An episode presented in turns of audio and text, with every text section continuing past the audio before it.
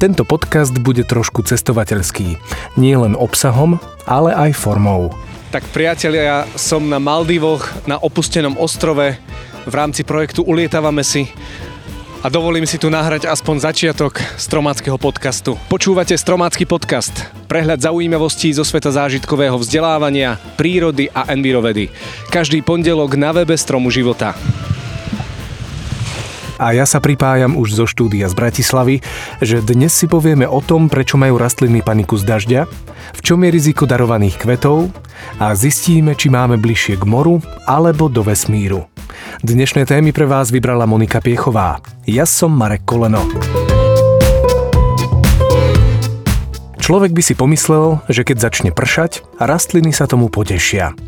No opak je pravdou. Rastliny spanikária. Rastliny síce potrebujú vlahu z dažďa pre správny rast, no kvapky ich zároveň aj ohrozujú. Sú pre ne takmer ako kýchnutie pre človeka. Dážď je hlavnou príčinou šírenia chorôb medzi rastlinami. Keď dažďové kvapky dopadnú na list, rozprsknú sa všetkými smermi. Každá kvapka pritom môže obsahovať baktérie, vírusy či spóry plesní. Jedna kvapôčka ich dokáže rozniesť až na 10 metrov od miesta dopadu. Nakaziť sa teda môžu viaceré rastliny. Príroda si však vymyslela celkom účinný obranný mechanizmus. Keď vedci postriekali skúmané rastliny, všimli si zaujímavú reťazovú reakciu. Na jej začiatku bola jedna bielkovina. Potom, čo sa aktivuje, začnú tisícky génov pripravovať obranu rastliny. Ich varovné signály putujú z listu na list a spustia celý rad ochranných účinkov. Rastliny však zrejme nechránia iba seba. O nebezpečenstve vyšľú správu aj okolitej zeleni, aby sa okamžite začala brániť. Pri daždi sa z rastlín uvoľňuje aj rastlinný hormón, zvaný kyselina jasmónová. Táto látka reguluje rast, vývoj a reakcie rastliny na stres. Okrem toho slúži aj na vysielanie signálov medzi jednotlivými rastlinami. Ak majú susediace rastliny zapnutý svoj obranný mechanizmus, je menej pravdepodobné, že budú šíriť nákazu. Je preto v najlepšom záujme rastlín, aby navzájom komunikovali. Darovaním kvetov sa často snažíme vyjadriť našu lásku či vďačnosť. Vedeli ste, že z Kene pochádza viac než 30 všetkých rezaných kvetov a viac než 70% rúží, ktoré sa predávajú v Európe? Pre túto krajinu je pestovanie a vyvážanie kvetov významným hospodárskym odvetvím, v ktorom pracujú 100 tisíce jej obyvateľov. Aj za cenu ničenia ekosystému v okolí jazera Najvaša a napriek rastúcemu nedostatku vody, ktorý sa namiesto toho, aby zachraňoval ľudské životy, používa na pestovanie nepožívateľných kvetov. Jazero zmenšilo vplyvom kvetinárskeho priemyslu svoju veľkosť o polovicu a hladina vody klesla o 3 metre. V dôsledku znečistenia vody sa rapídne znížilo množstvo rýb a hrochov v jazere. Mnohé medzinárodné štúdie potvrdzujú, že pracovníci fariem majú najrôznejšie zdravotné problémy a symptómy, ktoré súvisia s používaním pesticídov a hnojív, ktoré majú zabezpečiť dlhú čerstvosť kvetov a ich odolnosť, aby zvládli cestu do Európy. Pod tlakom odberateľských krajín Kenia postupne príjma opatrenia na riešenie environmentálnych vplyvov kvetinárskeho priemyslu, napríklad využívaním alternatívnych zdrojov energie, akými sú geotermálna energia na vykurovanie skleníkov, solárna energia alebo bioplyn. To však nestačí. Jedno je isté. Kvetinový priemysel dáva prácu tisícom ľudí a pomáha rozvíjať chudobné krajiny. Avšak za akú cenu? Nekúpením rezaných kvetov z dovozu nútime tieto krajiny, aby buď prestali pestovať, alebo pestovali a vyvážali ekologickejšie. Takže keď najbližšie budete kupovať kvety, skúste si zistiť, odkiaľ pochádzajú, či ako boli pestované. Slovensko má veľké množstvo prírodných krás, no ako vnútrozemská krajina je ochudobnené o more.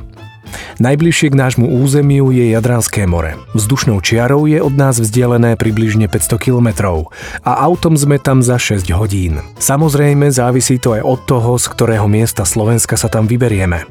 Ako ďaleko je ale vesmír? Vesmír to je ten tajomný priestor tam hore, nad atmosférou. Zemská atmosféra ale nekončí náhle.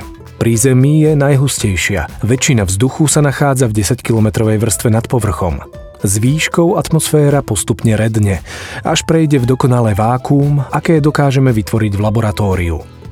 Výška 100 km nad morom sa štandardne považuje za hranicu vesmíru. Keby naše autá vedeli ísť smerom hore rovnako rýchlo ako vodorovne, boli by sme vo vesmíre za hodinku.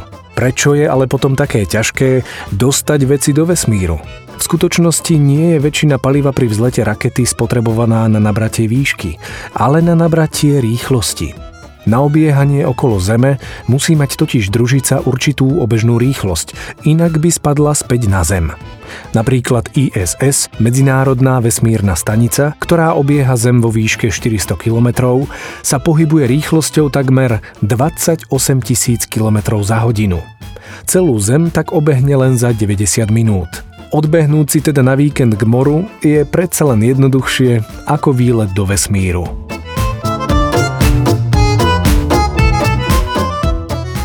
Marekova výzva. Výzvou pre nasledujúci mesiac je repair, oprav. Dilemu, či vec opraviť alebo vyhodiť, už riešil asi každý. Niekomu sa pokazí bicykel, inému hračka či obľúbený kus oblečenia. Čo s tým? Zvoliť si jednoduchšiu cestu a kúpiť si novú vec, alebo venovať čas a snahu jej oprave a ušetriť tak prírodu od ďalšieho odpadu? Nie vždy sme schopní opraviť všetko, čo sa nám v domácnosti pokazí. Napríklad televízor, počítač alebo vysávač. Vtedy nám môže pomôcť šikovný majster alebo opravár. Niektoré veci sme však schopní opraviť aj sami a pocit z dobre odvedenej práce nás môže tešiť viac ako nákup novej veci.